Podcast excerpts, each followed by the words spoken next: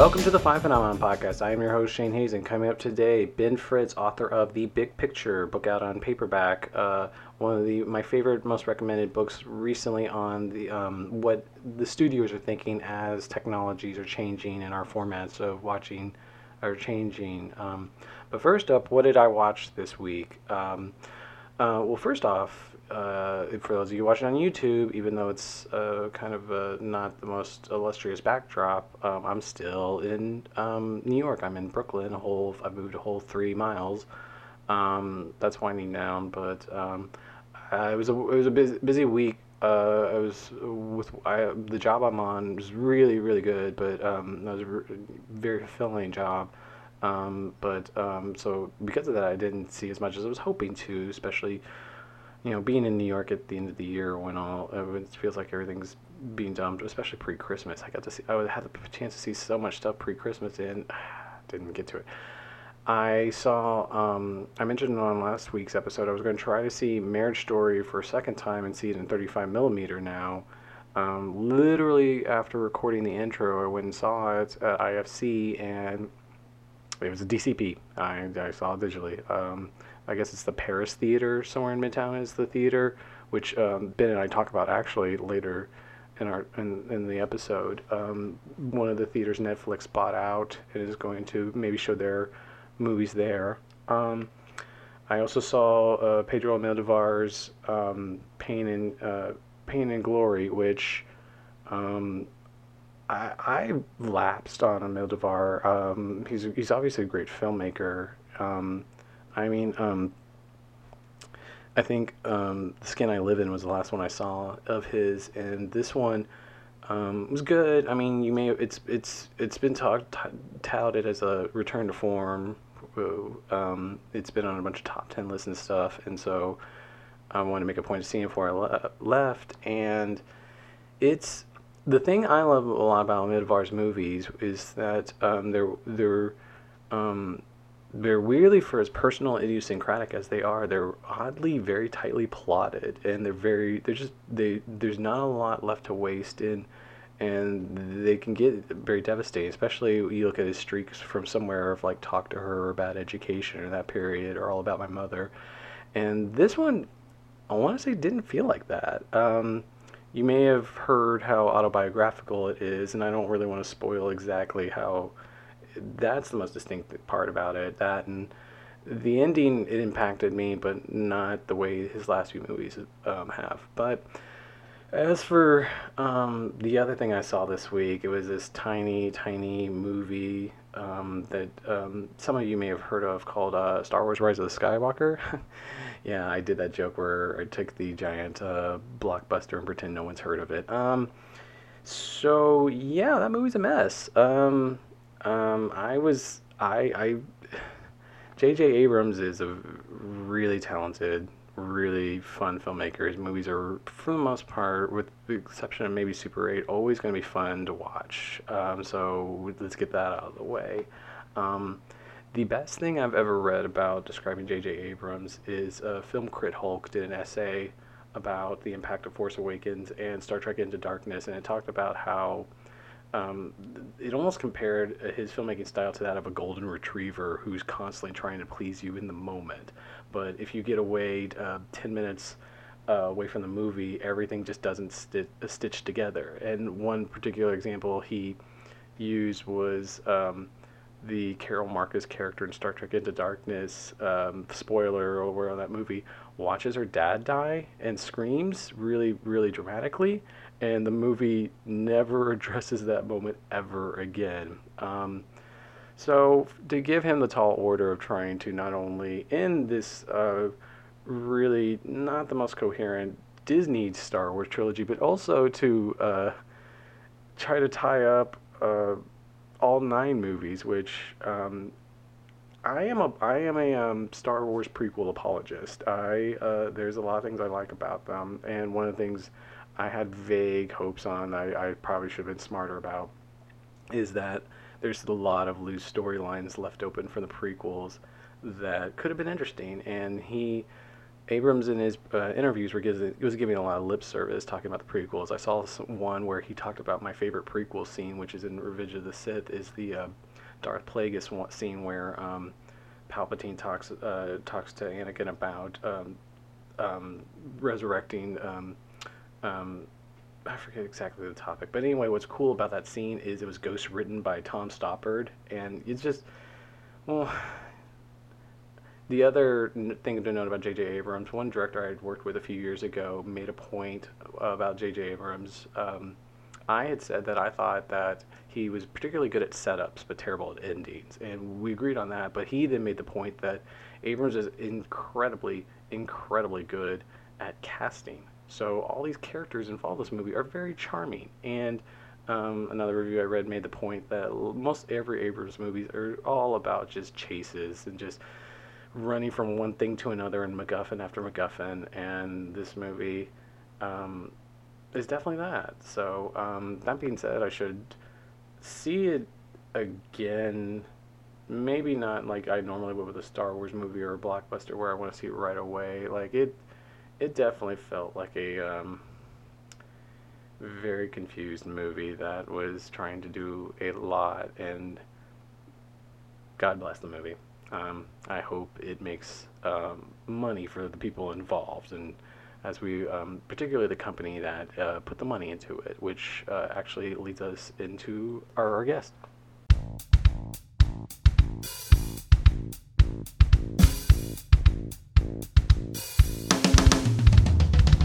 So I read Ben Fritz's book maybe a year, year and a half ago. I want to say Slash Film had recommended it, and um, I was immediately taken with um, um, just very clear-eyed idea of like um, with theatrical still going to be the main um, thing, way studios are making money is there's still emphasis, but it's just talked a, a lot about um, different ways with the multinational corporations. Uh, um, I personally feel like I read a lot about it when it mainly happened in the seventies, and it killed the killed uh, the American New Wave of the seventies.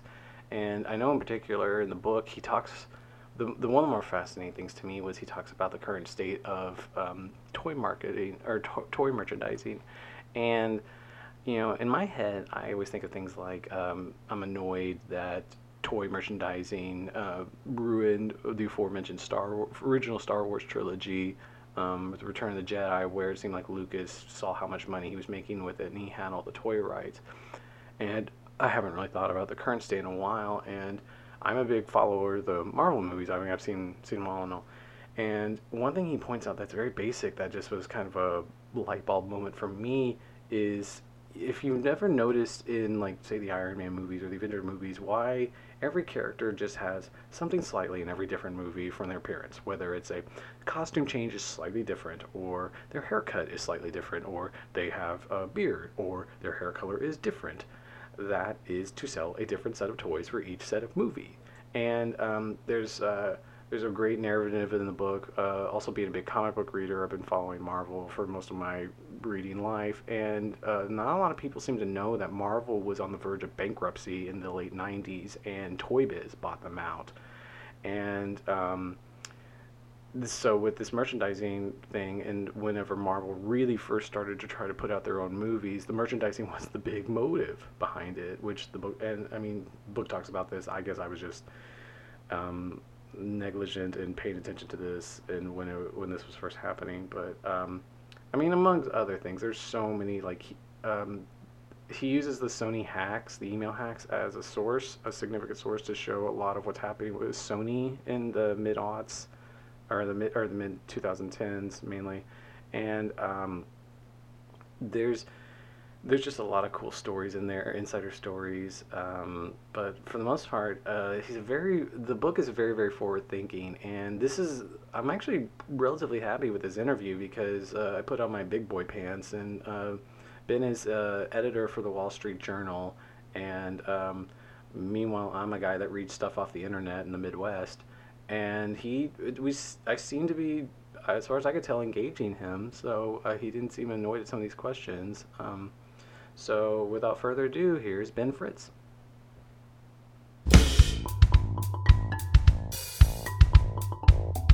what level, from one to ten, would you consider yourself a film fan?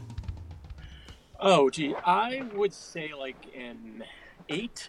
I love movies. I, you know, um, I grew up watching them. I still love to go to the theater. I see a lot of cool indie movies, but I'm not as like well versed in film history as I as I would like to be, and as people I really admire as, you know, great film lovers are. And I don't know quite as much about, you know, filmmaking technique and so on as, again, people who really, really love film are. How so, how far back do you think your expertise goes for film history or so? I mean, the, I mean, I, I wouldn't consider myself uh, have any great expertise before the eighties, before I started watching movies. I've certainly seen plenty of movies from before then, but, you know, I haven't, I haven't seen like enough of, you know, seventies or sixties or forties cinema to sort of say I, I can say anything comprehensive. What were your big movies as a kid? Man, um, I mean, the first movie I remember seeing in a theater was Return of the Jedi. Oh, well, um, I, I think you and I may have had the exact same first movie in the theater. Yeah, that's I, awesome. Yeah, possibly. Yeah. Really? I mean, of course, I loved it, and I and I with the same thing I remember, my parents had just uh, broken up, and I got both of them to take me separately. I didn't tell. I told my mom I hadn't gone with my dad, and vice versa. You know. Um, so that was the first benefit of their, their breakup. Um, uh, the first movie I remember loving, just like watching over and over on the, you know, videotape is uh, Spaceballs. I thought that was the funniest thing, you know, like ever made when I was, whatever year that was, when I was maybe nine or ten. Okay. Um, and then, you know, as I got older, um, and sort of could appreciate cinema, shall we say, um, let's see, I remember Pulp Fiction blew my mind. When I saw that. When did you see that? I mean, I was in high school, right? Well, you, that's not nine. That's ninety-four. Yeah, it was ninety-four. Right? Would you? So what, did you see it in the theater or on video? Oh yeah, I saw. I saw it in the theater for sure. By that time, I was up of a film fan that I, every year I would go see all the Best Picture nominees. Okay. Um. Uh. Where so are you? Where are you from? I grew up in suburban New York and Connecticut. Okay. Um, yeah. So you're a multiplex kid? Yeah, mostly multiplexes. There were like a couple of art house theaters that eventually, once I could drive, I sort of tracked down. Um, but yeah, it was mostly the local multiplexes. Okay. Um, um, what do you consider your big movies in the teen years then, say post Pulp Fiction? Pulp Fiction? Around then? Well, look, I mean, on the nerdy side, at some point in there, I became a Star Trek fan, and I've seen every Star Trek film, so... I, I don't want to angle the computer, but if... I don't know if you can see it. There's a Wrath of Khan poster back there. I, oh, I can't see it, but very nice. Yeah. Very nice. That's very cool.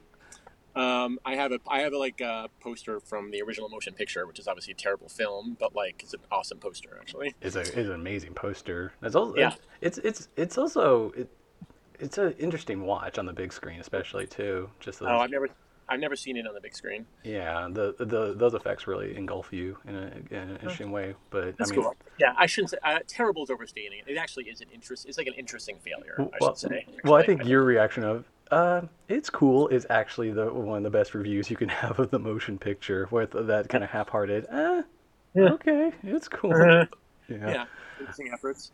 Um, so, um, I guess, um, you, where did you go to college? I went to Swarthmore, which is a small school near Philadelphia. Okay. Was, uh, what was your major? I majored in political science and economics.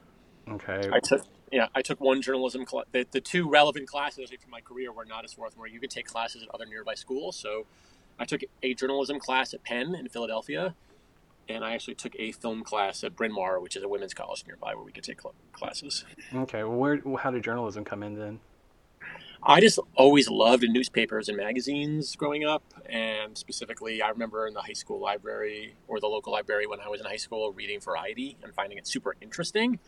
Um, just the idea that there really was like a business behind movies and T V, and sort of, you know, you could be really savvy about what was getting made and why, and understanding the box office and ratings. I just always found that really interesting. Um, and so, you know, I, I mean, I tried other things, but certainly like I was always drawn to journalism. I just loved it. And I worked at the school paper and everything. And then, um, you know, I wanted, what I wanted to do with my, with my career was to hopefully do something that I loved. Right. And right. then, um, I decided I wanted to at least learn about the entertainment industry, and it turned out by luck that the then editor-in-chief of Variety went to Swarthmore, the same college I did. And I reached out to him, and um, he suggested I apply for an internship there, which I did. And uh, that's sort of what, is what got me started on my career as an entertainment business reporter. Was that where you first um, you got? Were, was that your first byline in Variety, or? Yes. Um, no, my first was my or, first staff job. My first bot, professional byline was in salon dot com. Oh, nice. I love Salon. Was it back in the yeah. day, especially? Yeah. Yeah, back back when they had a lot of money in like the probably ninety-nine or two thousand. Um, but yeah, Variety. My the internship I did after a couple. I did a couple other things. I was in AmeriCorps, and uh, then I came back, and then I eventually became a staff reporter there when, in like two thousand four, I think. Okay. Um, so that was my that was my first staff job. Okay, so. Um... When you write for Variety, how much um, how much does the bu- business side overtake the uh, enjoyment side of movies? Huh. That's an interesting question. I never, I never found that it um, like I enjoyed it less because I wasn't involved in the making of them. You know, like becoming a journalist made me like enjoy some journalism a little less because I could think a lot about how it got wrote, written, why they decided to do that story. I'd compare it to what I was doing. You know, but since I was not involved in the making of movies, it didn't make me enjoy them less. I mean, I obviously had a lot, the more I worked covering the business, I had a lot more savvy about understanding, oh, well, of course, Universal made this movie because the executives there are really interested in going after comedy, let's say, mm. or you know, whatever. You know, I, I understood their strategy, but, uh, you know, but it didn't really didn't make me in, enjoy it any less. And if anything, it was great because I love movies. And all of a sudden, like I had so much more insight into how they got made and why. And I got to go to premieres, and I got to, like, for my job, I got to see a lot of movies, you know? It wasn't, like, something I had to do on the side. So nice. It didn't actually, it actually really enhanced my love of movies, I would say. Okay. I, I've always had this question about um, Variety and Hollywood Reporter and, I guess, later uh, Deadline Hollywood. Yeah. Um, especially because of their service of announcing projects. Like, mm-hmm. how much is... I mean, obviously they do some in-depth journalism. All of them do. and write, yep. But how much of it is... Um, them getting press releases and just rewarding press releases. It's a fair amount. Like I always tell people, you know, I mean, working at the trades, at least when I did, it's sort of, the trades are sort of like, they're half real newspapers or, you know, web digital pub- news publications, and they're kind of half community bulletin boards for Hollywood, right? Where right. you sort of tell the industry, hey, this is what I'm doing. Um, so yeah, sometimes it's press releases. Sometimes it's, some, you know, some producer or studio executive or agent calling and being like, hey, my client's doing this. I would love to, you know, have it in Variety. Um, but, you know, a fair amount of it is sort of like, hey, I talked to an agent. They tell me, hey, I hear Universal's working on this movie. And then I call my sources at Universal and confirm it. Um, so it is journalism, but it's a, it's a weird kind of journalism because obviously all, ultimately you're just trying to find out like who's developing what project before they're ready to officially announce it sometimes. Yeah. Oh. And then in practice, of course, you might go to Warner Brothers and say, hey, I hear you're making a new Batman movie. And they say, well, that's true. But if you give me a week till we finish the deals and we'll give it to you as exclusive, you know, there's a lot of horse trading like that that goes on. Um, it's certainly not the same as, you know, working at the Wall Street Journal or the L A Times by a long shot. Um, But so you definitely learn journalism skills, but a lot, a lot of that getting the press release, like you're saying, getting the information is about relationship building, right? Like right. you want, I, I wanted to be the one who the studio executives or the agents or whoever wanted to talk to about the projects they're working on, right? So, and journalism, whether you're an investigative reporter for the Wall Street Journal or you're the beat reporter covering New Line, which I used to do for um, the for Variety, it's all about relationships and building sources. So, how long were you at Variety? Five years, from two thousand four to two thousand nine. Where'd you go from there? Um, I was well. I was uh, after a brief spell of unemployment when I was laid off in the recession. Yeah, I, unemployment. Uh, yeah, I went to uh, I went to the L A Times and um, the team that they call Company Town, which is this te- small team of people where who we are we are business reporters, but we cover the entertainment industry. So we cover the we would cover I, I covered and my team covered the business of Hollywood. Okay, is that a, How long, again, how long were you there at L A Times, and was that what led to the Wall Street Journal? There he is, yeah. I was there for four years, from two thousand nine to two thousand thirteen, and then yeah, from there I was recruited by the Journal. They were looking for an enter- experienced entertainment industry reporter. Okay. Um, so, uh, you were, so you had been in Variety when the uh, two thousand eight crash happened? Yes, exactly. So were you there whenever the, uh, what's it, the foreign markets or whatever, the D V D sales started to crash completely and... Yeah, that was just start. That was just starting when I was, you know, when I was leaving Variety. It was something we were just starting to. I don't remember if we were had written about it yet at Variety. I mean, it was definitely something I wrote about a lot at the L A Times. By the, you know, when I was at the L A Times, it became clearer and clearer every year, and I wrote numerous stories about it. Um, at Variety, it was just beginning as I as I left, so it wasn't yet like a big story, I don't think. Okay. Did you notice uh, either it was a gradual or obviously like suddenly there's a lot less projects, or at the very least, like I don't know how how the studio reacted to it, but it was the mid level that kind of got gutted, wasn't it? Yeah, it was, and I noticed that. First, I noticed the D V D sales were falling, and I was doing stories about that, and then I started to notice, yeah, there were the first story I remember really doing where I could tell was I did this story. I did a story where about comedies and about how there were fewer comedies were getting made. And I remember, I don't know what year that would have been, maybe two thousand ten, around there. And I, the only time that I remember talking to an exec, a top executive at one of the studios, and he told me, oh yeah, the reason is D V D sales. Like these movies used to do so much better on D V D. Now that's falling out. And we, can, we, we you know, we're making half as much as we used to on D V D. And the result is these comedies that were usually not consistently huge at the box office, like we can't, and they were never big overseas, we can't afford to make them anymore because D V D was such a big revenue source. That was the first time I remember my eyes really being open to the fact that these falling D V D sales are having a big impact on what's getting made or not made by the studios. I'm sorry, when was that? Do you remember? It was around two thousand ten. I mean, give or take a year. Okay. Um, I did want to not um, bypass other accomplishments of yours. You had written a book about uh, President Bush, All the President's Men. Or co-authored. Yeah, that's, that's very kind of you. Yeah, it's um, right. So I, among the other things I did early in my career was I worked on uh, this blog back when blogs were a big deal in the early to mid two thousands with a couple of friends, and it was about politics and the media and how um, how uh, politicians can sort of deceive uh, without lying in the media. And we ended up writing a that, that blog did pretty well. It was on Salon. We were just got, it was in the Philadelphia Inquirer as a column, and then um, we. we got a book deal out of it, and the book kind of focused on President Bush as our example of someone who sort of would deceive without lying. So I actually started that project before I before I went full-time at Variety, and then I finished it sort of as I was soon after I think I started at Variety, actually, and then I was it was sort of a weird transition to be like, well, I'm sort of fin- done with my little political reporting jaunt, and now I'm focused on entertainment reporting. Movies had taken over, or movie reporting at the very least had taken over. Yep. Mm-hmm. Okay, um, so... I I think I talked to you a little bit about the format of the show and that this is going to be slightly different just because um, the other, your book, which I mentioned earlier, um, I name drop it so much just because um, I feel like it's a great overview of, of what the real incentives are for studios right now. And, mm-hmm. you know, people constantly just seem like they want to lament that um, studios are are content to dumbing down the masses, but the books like yours point to the reasons that um, they're just responding to what's making money, or at least where the best they can with trends, uh, as much mm-hmm. as much as. Um, so um, I, I mainly want to talk to you about a bunch of forward-looking stuff. I, um, I should confess, I haven't read the paperback afterword to your okay. book yet. Um, I assume it's about the Fox Disney merger. Fox, Fox, Disney, and all, it's about the main two points are Fox. Well, there's three main things I did. One is catching everybody up on what happened at Sony since the book ended. Number two is the Fox Disney merger, yeah, and number three is just is the big what was then the early stages of streaming was really taking over, and at that point, movies were becoming a much bigger deal on, on Netflix, and um, and you could see you could see Disney Plus and uh, stuff like H B O Max on the horizon. So that's what it's about. Okay, not to um um.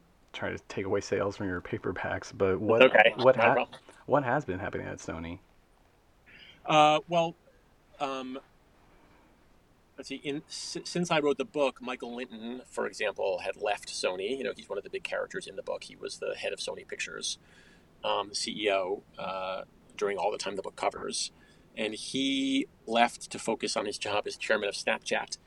And uh, when when he left, they immediately took like a huge write down, like a billion dollar write down at the studio. When was um, this? This would have been right the winter of, or maybe maybe that's not in the afterword. I said today. Maybe that's in the conclusion of the book because he left. I that, guess it would have. Snapchat it, part sounds familiar. I, I yeah, Snapchat part. Maybe he left in two thousand seventeen, in which case it would have been in the book. Um, I apologize. I might have had Tommy wrong. Mm-hmm. Um. Maybe what it covers, and yes, then I guess what will happen after the book is sort of looking at Amy, Amy minimum. Oh, the fact that the F B I finally concluded North Korea really was responsible for the hack. Oh, yeah, they finally, you know, were like definitively this is what happened. Um, and I talked a little bit about Amy Pascal's producing career, um, and, uh, you know, how Spider-Man Homecoming did. And, um, and she, you know, she's working on a sequel, and she got nominated for uh, her Oscar. Um, and she's kept a very low profile. Um, and that Sony's started to come back. Like, they've done reasonably well under Tom Rothman, who's, you know, he replaced her. With, you know, Jumanji did super well. Um, uh, and surprisingly, Venom, uh, their Spider-Man spinoff, did really well. But they're still, overall, everybody knows they're not they're not big enough to really compete with the Disneys and A T and T Time Warners of, of the world. Um, and then, yeah, and then as I said, sorry, yeah, that it talks a lot about um, about how about about the expanding Netflix movie business, and of course uh, Disney Fox. Yeah. Okay. Um, I know one big question I want to ask you about um, is just something that's bugged me, is the increasing trend that's going for as long as I've been paying attention to movies, is that um, the the risk aversion always comes down to people. Initially, it was just budget. It was a budget for the production. And then it started to sw- slowly turn over into the marketing budget. People would then start the number. There was... There's no the numbers for marketing kept going up and up, but it ne- I you never would see anything that, or at least I'm asking you, did you ever see any correlation that the more money they spent on marketing, whether it's just uh, you know ad buys or or just that justified these uh, uh, studios being more risk adverse and constantly going for lowest common denominators in their choices? Are you saying? Sorry, is the question is the question is there a correlation between spending a lot on marketing and being successful? Is that the question? Yeah, generally. Yeah. Um, I sort of look at it as, think about it like the money you need for a presidential campaign, right? Like, it's not always the case that whoever spends the most wins, right? Like, I don't think anybody thinks Mike Bloomberg is likely to win the Democratic primary. Um, obviously, Jeb Bush didn't win the Republican primary last time. Um, on the other hand, if you don't have a certain amount of money, you can't compete, right? Like, you can't run for president if you don't have a decent amount of money. The same way, like, you cannot open a movie nationally unless you have a certain amount to spend at the box, to spend on marketing, like a minimum twenty million dollars, an absolute minimum. Like, you just can't get anybody's attention, and it's virtu- it's extremely difficult. Um, well, I guess in reality, I, I guess as a sorry. film fan, what always annoyed me with that is that I, I maybe I just jump to the outliers so much that you I always want to find the exceptions, or I always want to like point out the. Um, smarter use of the dollar, um, yeah. whether it's um, on trying to do more um, database or targeted ads yes. or, or something like that. But I mean, also it's just, it just constantly seemed like risk aversion is is just a, an obnoxious reason not to make a good movie. And well, uh, that's totally tr- that's totally true, right? I mean, risk there's a very risk averse business, and there's always a good. It's always easy to say no, and it's hard to say yes. And if you say yes, and it's a fuck up, then everybody would be like, what are you doing, right, if you're a studio executive? But if you say no, nobody will ever know that it was a mistake in most cases. Um, so when it comes to marketing, yeah, I mean, like I said, you need a certain amount of money to get attention, to, to sort of rise above the clamor these days. Uh, on the other hand, like, absolutely, people often spend too much on marketing, and they all know it. But again, nobody, like, when it, if a movie doesn't do well and you get criticized by the producer of the film or your fellow executives, and they say, you could have just spent five million dollars more and on this thing, you should, I said you should have done this, this ad buy, um, then you look, then, you know, you could be in trouble. Basically, like, you might look like an idiot. So there's a, too much, too much incentive to play it safe and just buy a lot of T V ads and a lot of billboards. Um, what's always amazing to me, and everybody talks about, but nobody does, is especially for these sequels where you sort of know who the audience is going to be. Like, nobody... You know, nobody knew uh, um, was going to see. Oh, what's the latest example? There's not a lot of new people who are going to see Fast and Furious ten who didn't see Fast and Furious nine, right? It's sort of the same audience coming to see that every time. They tend to perform about the same. Or, you know, think of like the the Twilight movies. By the time they got to the last one, you could be like, these are the same people. If you could identify who they are and target them online and get them on email lists or whatever, you could presumably save a lot of money. How many billboards and T V ads do you really need? You're not going to reach any new audiences, right? You already know, most people already know if they like Fast and Furious or they like Twilight or whatever it may be. Um, but the studios have not been very savvy at getting uh, consumer data um, in the past. I think um, that that was a big question I had for you. Are, are they are they trying to invest in that? Yeah, I mean that look that's a big part of the streaming push, right? If you become a, if you subscribe to Disney Plus or H B O Max or Peacock or whatever, they're suddenly going to finally get information on you. Um, they know who you are. They have your email address. They know what you're watching. So presumably, Disney can look at all the people who are streaming Marvel movies and Marvel T V shows on Disney Plus, and when they open their next Marvel film, they can email you directly and say, hey, this, you know, it's it's opening in two months. Buy your advance ticket now. Here's a link to Fandango. You know, mm-hmm. as a Disney Plus subscriber, we'll give you a dollar off. Or why don't you pre- pre-order the digital download of the Blu-ray or whatever, and we'll give you this amount of money off. Um, you can totally imagine them doing that. And if it's if it's successful, then they could start, presumably they would be able to start to cut back on the amount of money they spend on T V ads and billboards and all that. Do you have, um, this is slightly switching, do you have any numbers about um, where um, um, theatrical's going, whether the theatrical viewership's going down?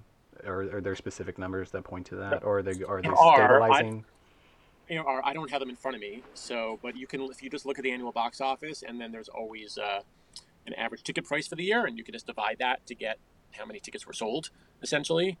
And the long-term trend this century, obviously it can vary a bit year by year, but the long-term trend is that box office, if you account for inflation, is like roughly flat, but the number of tickets sold is slowly declining. People are going people are going to movies less often, they're buying fewer tickets. Have you seen any graphs um, for um, talking about where streaming is in relation to this? Or I know one big thing I want to talk to you about is um, where like video games or um, yeah. teenagers looking at stuff on YouTube or any cor- yeah. like graphs going with n- uh, numbers yes. going the opposite directions.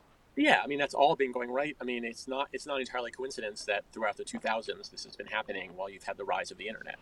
Um, it's not like you can ever directly correlate like, hey, YouTube launches and all of a sudden box, box office falls. You know, right? Okay. Never that simple. But I think any smart person would tell you, and surveys generally show, yeah, like people are. Have more the more options people have, the less time they're spending on any one particular option. So the more opportunities they have to entertain themselves at home or on their phones, the less incentive they feel to go to the theater. As it turns out, and it's a little sad for those of us who love movies and love movie theaters, one of the big reasons people went to movie theaters is because there was nothing else to do. Yeah. Right? I mean, look, in the forties, the average American, like more than half of Americans saw, went to the movie theater every week in the forties, right? Um, it's insane to think about now, but there was no T V, right? Let alone anything, no, inter- no internet. Ooh. So that was the only way to, to be entertained, um, in, ter- in terms of en- like a kind of visual film medium. Uh, Over the so, summer for me, um, yeah. I um, I came from Austin, Texas, and I, I had bad A C, and I was literally going to the movies every day, like it's the nineteen thirties, just for A C. Yeah, there you go. Yeah. It was totally true, right? And I remember it was one of the few, as a teenager, one of the few things we could go out and do, and also it's one of the few places where I could go to see something that spoke to me that I thought was cool and interesting. Because remember, before premium cable, before streaming, and something I talk about a lot in the book is, you know, T V was ad supported, and um, it was uh, mostly the broadcast network. So they they were the lowest common denominator medium because they just wanted the biggest audience possible, because they didn't care if you loved it. They just care if you kept it on, and then they could tell advertisers people are watching it. And the more people watching, the more ads, ad month revenue they could get.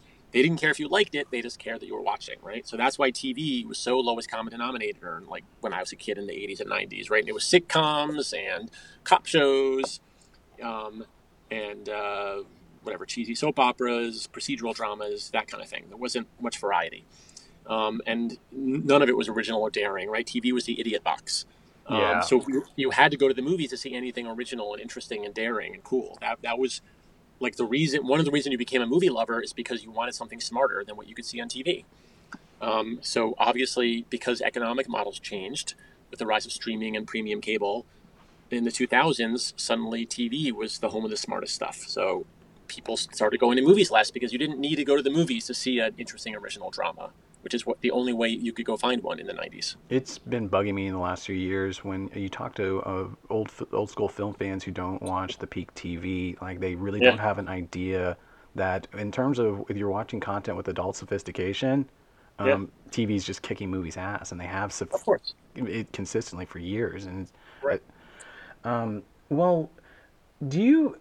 This is a weird question uh, to ask, it's... but. Um, it, I don't. I I don't want to blame short attention spans on why kids watch more stuff on YouTube, but at the same time, because I'd like to think it's just more convenience, and um, they can um, curate what they watch a little more easier. But at the same time, there's there's not going to be any emergence of like feature length stuff on YouTube, is there? Or is it? Or is there a correlation between it and say like Netflix streaming? Because no one, we used to not think that uh, a movie could be shown on the internet and or a long form T V show, and now you know it's what we watch. It's, it replaced T V. It is.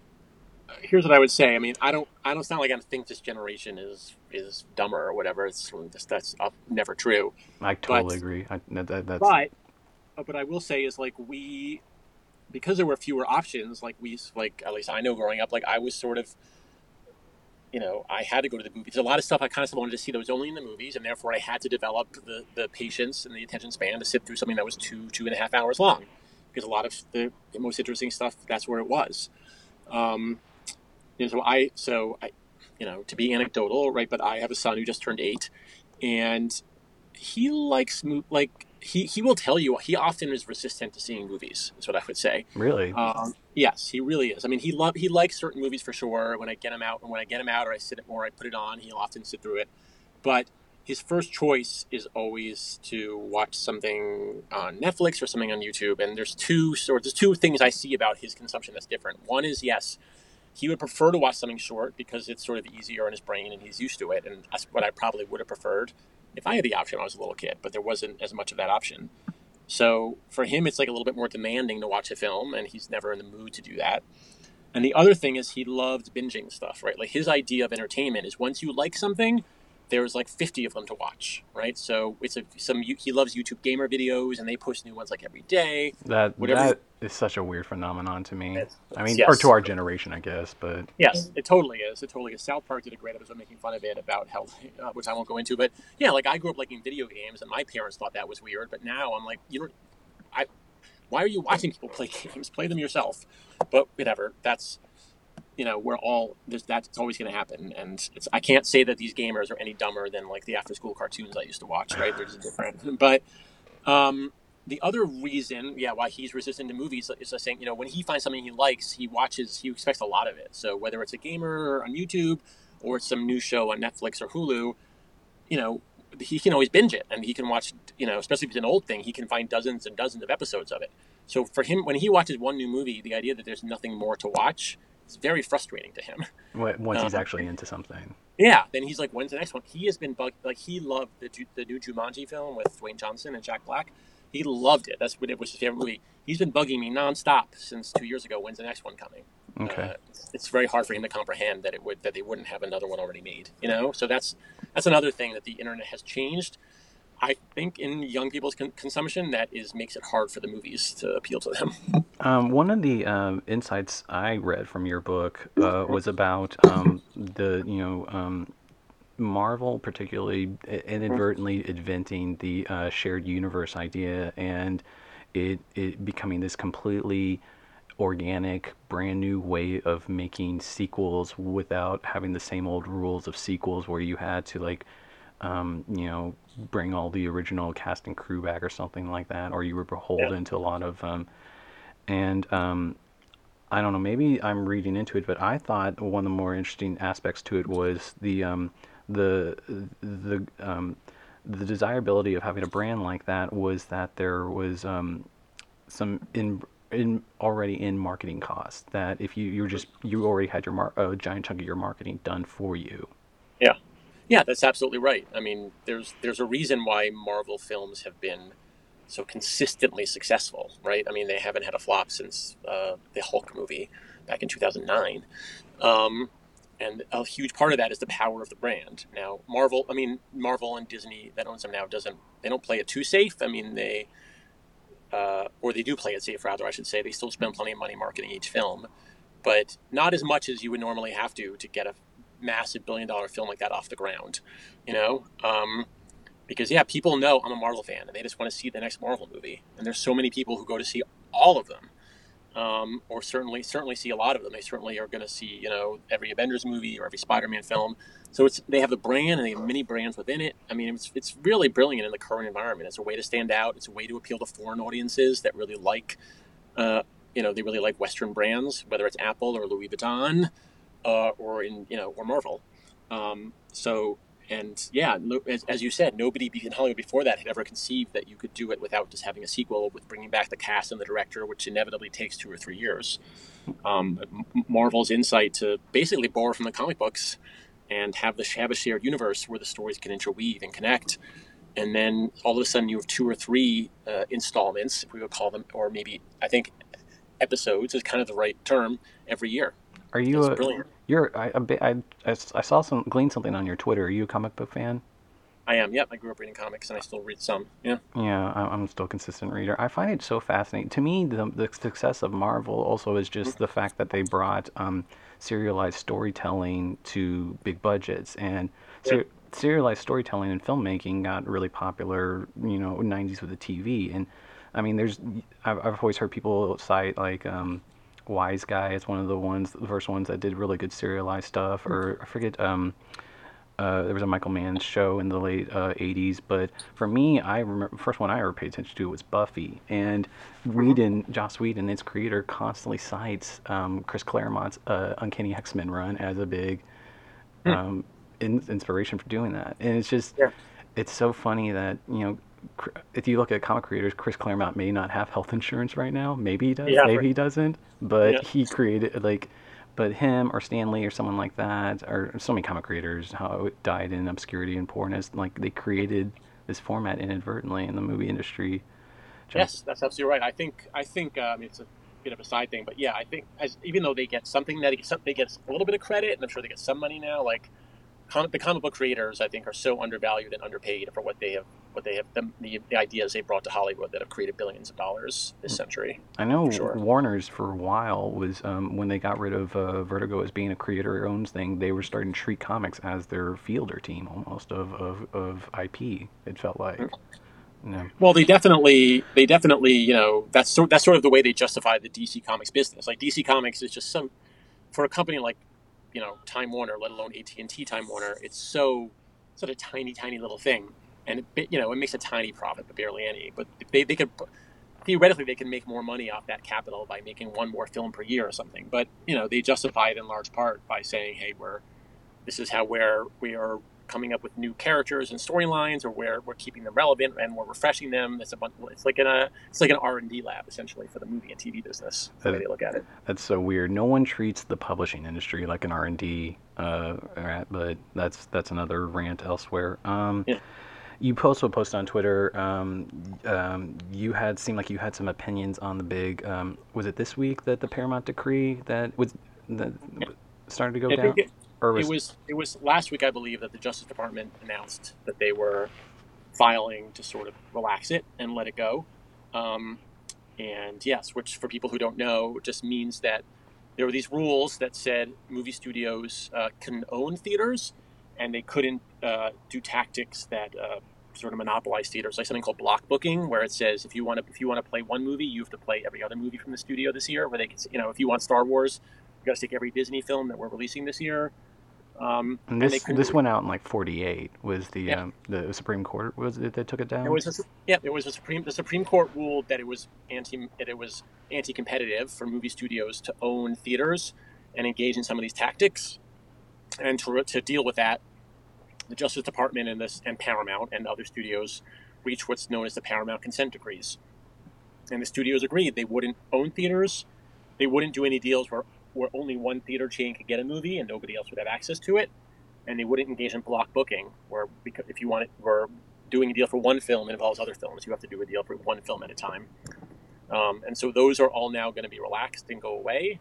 Not all immediately. Some of it's going to happen over time. I don't think you'll see any massive changes, you know, immediately in twenty twenty, but over time you will start to see potentially either studios or the tech companies that make movies like, you know, Amazon or Apple oh. buying Buying buying movie theaters, buying movie theater chains even is totally possible. You'll start you could start to see some exclusive deals where maybe uh, maybe Jumanji three only plays in A M C theaters and won't be in any Regal theaters. That's possible. Um, what is the impetus for this? I mean, I saw Marriage Story playing at the, or they were talking about having Netflix uh, was going to have a year-round movie for some of the, or year-round theater in New York yep. for some of theirs. Yeah. They bought, yeah, so so Netflix bought this one indie theater in, in New York. It's kind of a special case, an exception. But the general impetus for why the Justice Department's relaxing is, is they're saying and it's not really a competitive concern for studio, studios to own theaters or do these exclusive deals with theaters, because movies are no longer the dominant form of entertainment.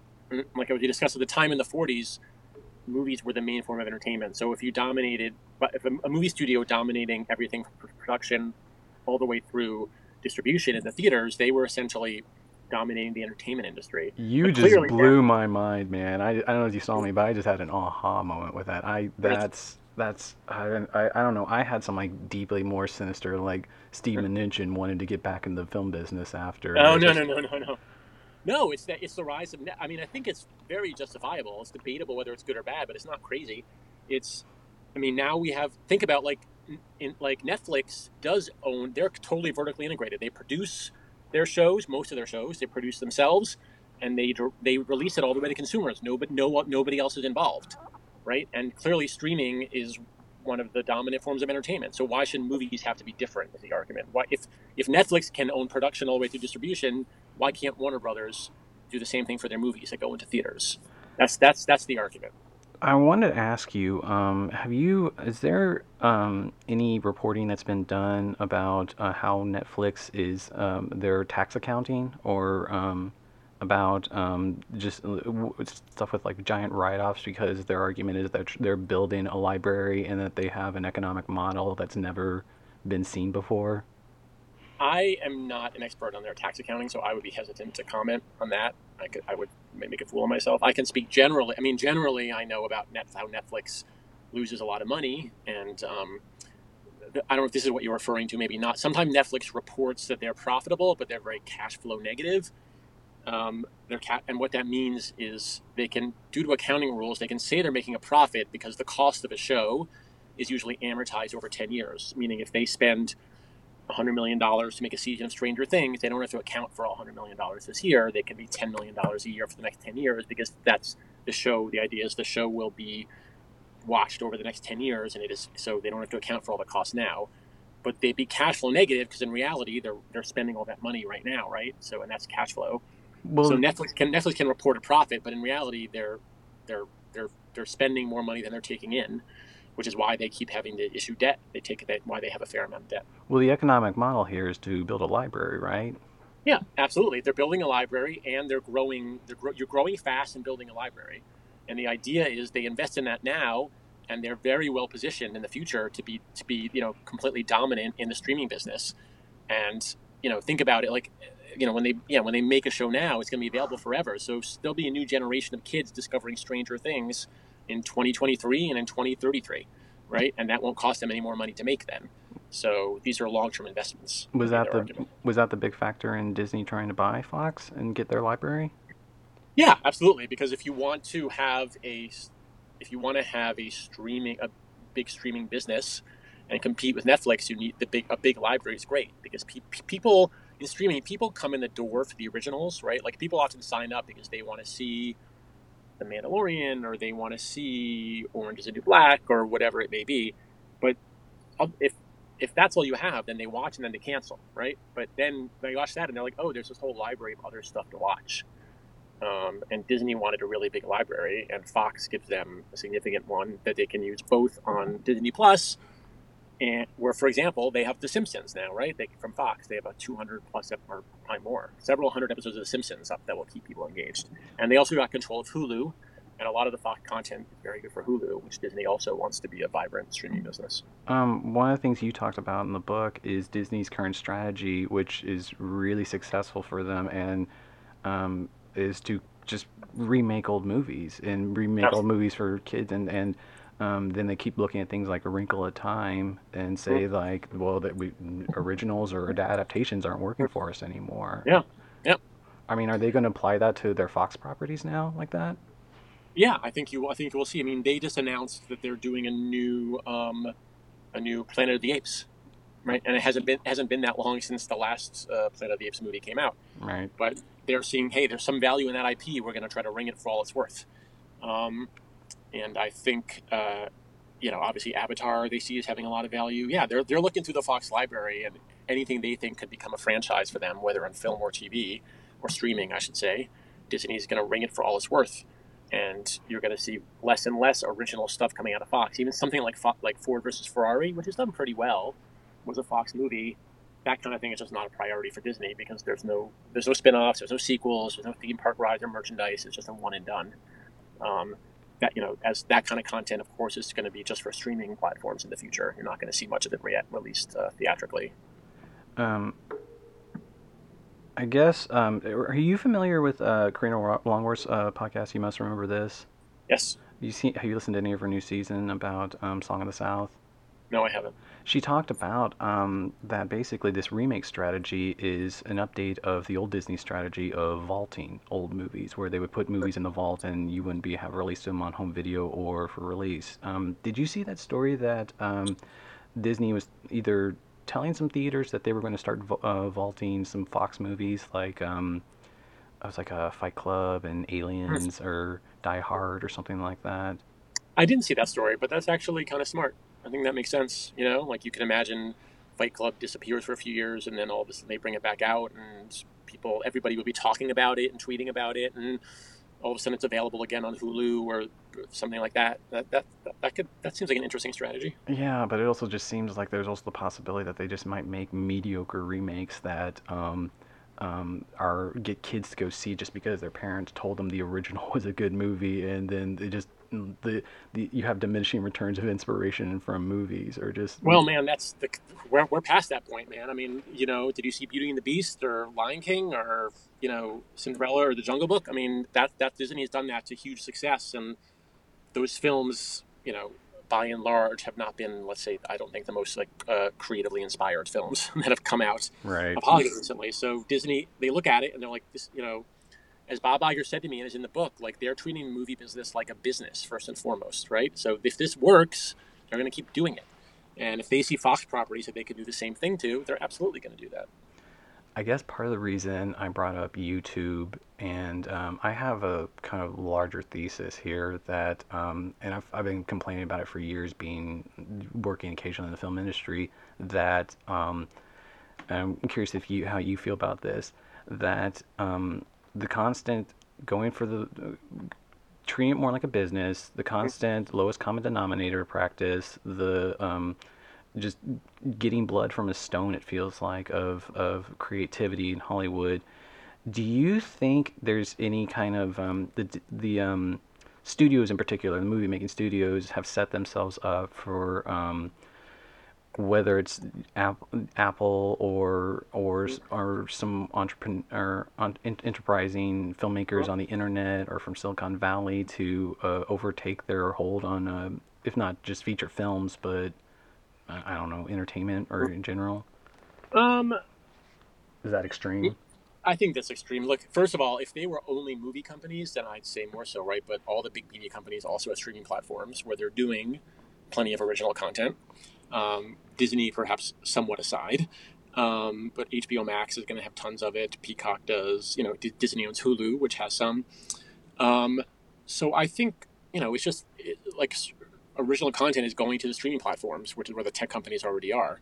Um, I don't think I don't think you're going to see Apple or, you know, I mean, we've seen it with Netflix. Like they're not all of a sudden dominating at the box office. Netflix films are, have, make no impact at the box office. Nobody's worried that The Irishman is stealing uh, eyeballs away. Um, Amazon's movie strategy has been largely unsuccessful at the box office. Um, so as far as the movie business goes, for better or worse, all the evidence is that, um, you know, these big franchise films made by the studios are what dominates the box office. Um, Uh, when it comes, but when, you know, when it comes to streaming, um, you know, uh, the studios don't have any particular advantage. They have their library, but, um, you know, if Apple makes great shows, people are going to watch Apple T V Plus. And if Amazon makes great shows, they'll watch more of Amazon Prime. And if Disney Plus makes great shows, they'll watch that. H B O Max, you name it. Um, so you're just, you're going to see lots of original stuff in, uh, in streaming. And if the studios don't have great content on the streaming platforms, they will lose to the tech companies. You're right. But oh. when it comes when it comes to the box office, it's I don't think the tech companies care. Um, I did want to ask you, what is the current state of Apple's streaming service? Like, did, did they? I mean, they. I feel like didn't they post some big numbers? But it, it, the general perception was that it was a little underwhelming. Yeah, I mean, the uh, there's no question that I mean, it's not great for a- Apple to c- come out of the gate with, I believe, four different major new shows, all of which got mixed reviews.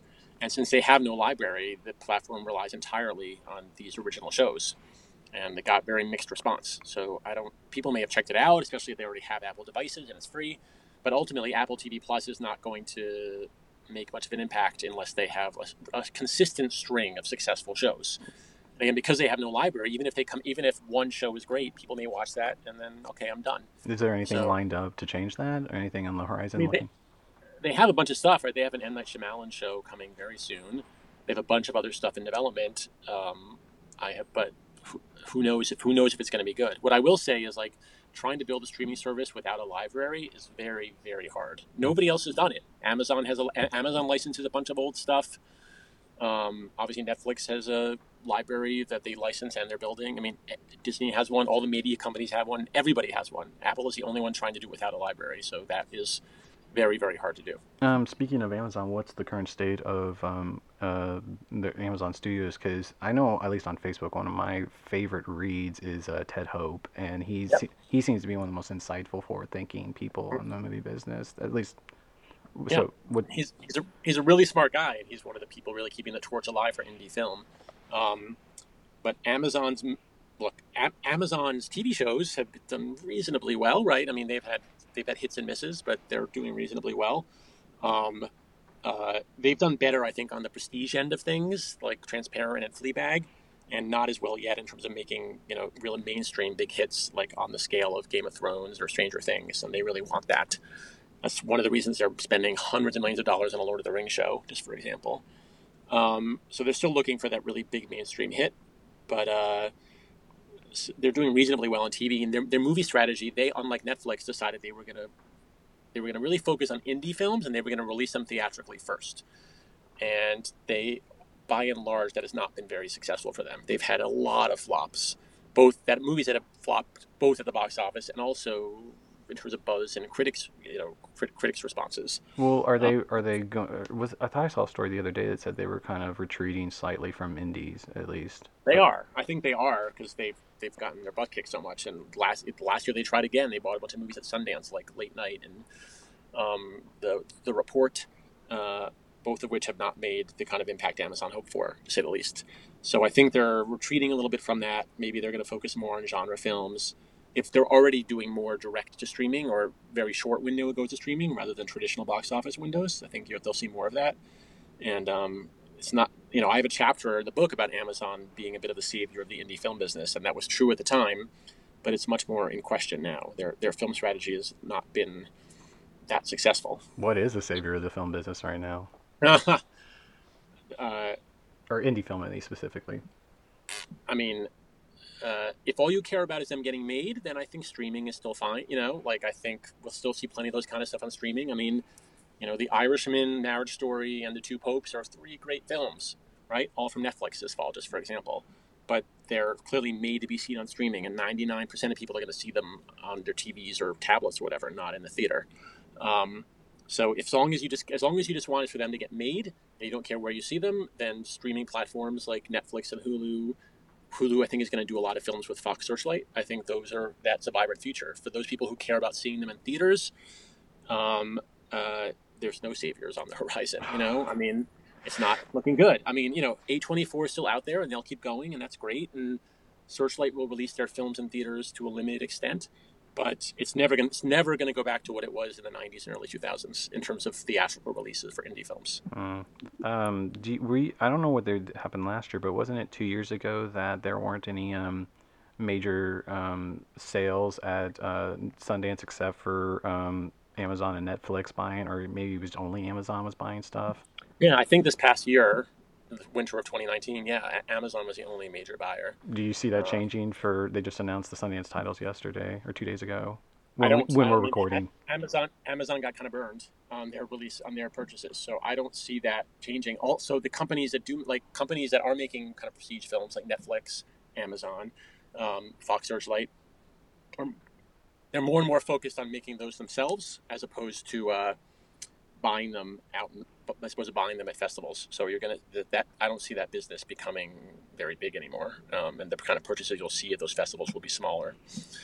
Um, I probably I need to go in a few minutes. Sure, uh, I, I was going to wind down. I want to. Last question was, what are the best movies you've seen this year? Um, let's see. Uh, well, the best movie I've seen this year, it's not original thought, but it's true, is Parasite. I mean, I think it's just a brilliant, brilliant film. It's funny, it's scary, it's got great social commentary. I think it's the best film he, that filmmaker has made by a long shot. I kind of thought Snowpiercer was weird, had a lot of flaws, and I think like this movie addresses the same themes so much smarter. I loved it. Um, I'm nodding my head emphatically with you if yes. to to illustrate what's happening on radio, but um, sorry. Yeah, I, I also so that's my favorite film by far. I, re, I really liked Midsommar. I really liked uh, The Art of Self Defense with Jesse Eisenberg. Um, I uh, I know the editor of that. Yeah. Oh yeah. yeah. Oh, very cool. Yeah. I thought it was very it was a very smart and funny film, um, and I really liked The Irishman. Also not original. Um, but not, not original thought, but it's a great film. Um, that's kind of it. I, the sad thing this, to me this year is I haven't seen, there haven't been any like of the big tentpole franchise films that I thought were, I thought were really great. Um, so, and you, usually there's a few of them in a year that I think really do stand out. And, um, I didn't, I didn't love Joker and, um, also, even, uh, also nodding emphatically. Also nodding. I see. Yeah. And, um, uh, I don't know, you know, I don't think there's been, I don't think there've been any other ones that really stand out to me this year. Well, on that note, uh, Ben Fritz, I want to thank you for being on the podcast. It's my pleasure. Thank you for having me. Thanks so much.